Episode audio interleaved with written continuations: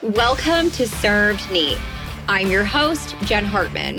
I am wildly obsessed with marketing, sales, business, and the bottom line. I left corporate America with $3,000 in my bank account and a dream of becoming a successful entrepreneur. In the last two years, I grew my marketing consultancy to multiple six figures, worked with over 160 CEOs, and even started my very own fashion brand. In this podcast, I'll be serving up my best kept secrets to help you grow and scale your business. Each week, you'll hear from myself along with other entrepreneurs. You'll learn about what it actually takes to grow a brand, the ups, the downs, and everything in between. Pour yourself a glass of bourbon and get ready to take notes because it is time to dive into this week's episode.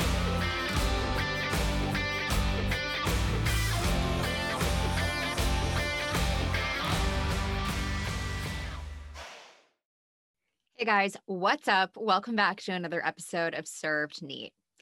The other day, I was chatting with one of my biz besties, and we somehow got on the topic of what we did to get clients when we were first starting out. Like, literally, our first month in business, what we were doing to sign clients. Your first one to two months in business are incredibly tough because you essentially have no social proof, you have no clients it can be so hard when you're first getting started. I feel like there's not a lot of information out there on how to sign your first couple of clients. So I thought in today's episode, I'd walk you through what I would do if I had to start Neat from scratch. By the way, there's some good information in here, even if you've been in business for a hot minute. So don't click out of it just because you're a few years in. All right, let's get started. So, first and foremost, I'm really big on networking and I actually did quite a bit of networking when I was starting out in business. But again, if I had to start Neat from scratch, I would go back to networking like a crazy person. So there's two ways I would go about it. I would definitely get in front of people, not to like toot my own horn or anything, but when people meet me, they like me. I'm very much a people person and I noticed that when I was networking when I first started Neat a couple years ago, people were willing to either work with me or they were willing to introduce me to other people in their network who would want to work with me. They were willing to open up doors for me. And it's because I'm very personable. So I would definitely go back to that. I still network today, even a couple years in, but I don't do it as much as I used to. So I would definitely join a local chamber to make some quick connections and have monthly events to attend. I would definitely take other entrepreneurs to coffee or a lunch a couple of times a week at the very minimum. And I would also ask people who were already in my network to introduce me to their friends or colleagues who could be an ideal client for my own services. We also have this crazy thing called Instagram and LinkedIn and Facebook where we can network from the comfort of our couch in our pajamas for free. I love networking on LinkedIn. I've built quite a few relationships on the platform simply through engaging with people's content, leaving comments, asking questions, sending them messages. It's a great platform for networking. I mean, the platform is literally built for networking. And Instagram as well. I've met quite a few people on Instagram who I've either worked with or they've introduced me to other people in their network. I've just responded to stories with compliments and questions, really engaging and building rapport. It goes such a long way. I know a lot of business owners look at social media as merely a means to an end. Like they just use it to try and make sales. They see every person they connect with as a dollar sign.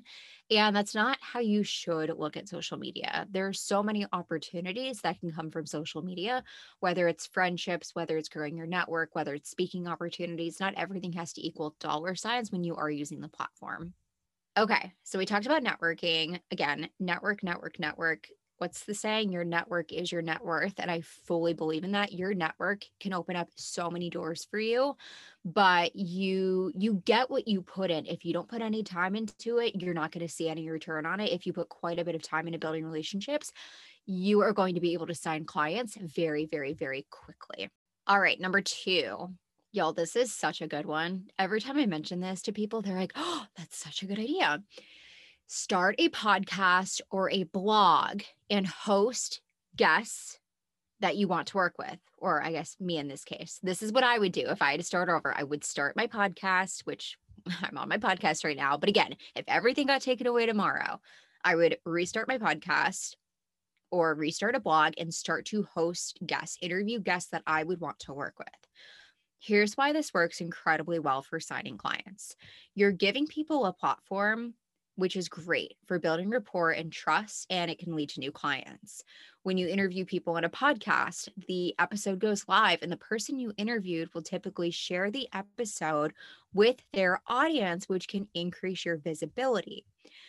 Oftentimes, what I've noticed, if you have somebody on your podcast, they're happy to have you on their podcast, which again, very good for visibility. When you start to get on other people's podcasts, it can lead to credibility having somebody on your podcast or interviewing somebody on your blog can be a great way to really kickstart a relationship. I keep in touch with everyone I've ever interviewed on my podcast. Some of them have worked with Neat, and others have just been great people to have in my network. I have asked for all of my podcast guests' addresses. I send gifts after interviews, which helps me stay top of mind in their world. And one day, one day when I finish my book, I will have a long list of influential people to send it out to. So, again, I'm going to come back to have people on your own platform, whether it's a podcast or a blog, or if you have an Instagram with a good audience, have people on an Instagram live where you interview them. Next, what I want to talk about and again, even if you've been in business for a hot minute, you can still use this, but I would for sure use this if everything burned to the ground tomorrow and I had to start from the very beginning. Make videos for brands and tag them in the video on social media and bonus points if you email it over to them sometimes, especially when you are first getting started, it can be really tough to convince people or brands or prospects to give you the time of day, especially when you have very little social proof and you've had no clients in the past. So, when you make videos for brands and you tag them in it, it's a good way to get attention from brands you'd like to work with, and you can easily show off your expertise. This can be a mini case study, if you will and you might be wondering, well, like what kinds of videos? I have no idea what you're talking about. Go over to Neat's Instagram. It's neat.marketing and check out some of our reels. We've been doing this more and more recently where we create a hypothetical campaign for a brand we want to work with. And I share the innovative campaign idea in like a 90 second reel and I tag the brand. We also sometimes DM it to them. We share it on our stories we typically will receive a DM from the brand asking about our services. So it's a great way to get on their radar and to flex our expertise without even having a sales call first.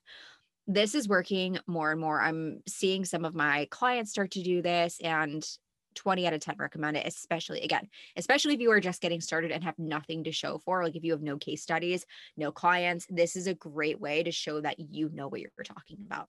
The last one I want to talk about is free projects. Free work has gotten such a bad reputation. I'm not sure why, but I'm so here for it. And when it comes to finding free projects to work on, I have a couple of recommendations. Nonprofits are always looking for free or cheap support. I would also check in with local incubator programs or accelerator programs there are tons of early stage companies that go through incubators or accelerators and they don't have the money to spend on agencies. So that's a great place to start. It's a great way to volunteer and give your time for free and really help out local clients. This will allow you to build up your portfolio and to grow your network and to just do something really good in your community. And if you're doing this for free, you can even put out a press release to the local news, which will be great for exposure. All right, y'all, I'm going to go over these one more time. Again, these are all things that I would do if my business burned down tomorrow and I just had to start from scratch and sign a couple of clients. Number one would be to network my booty off in person and online.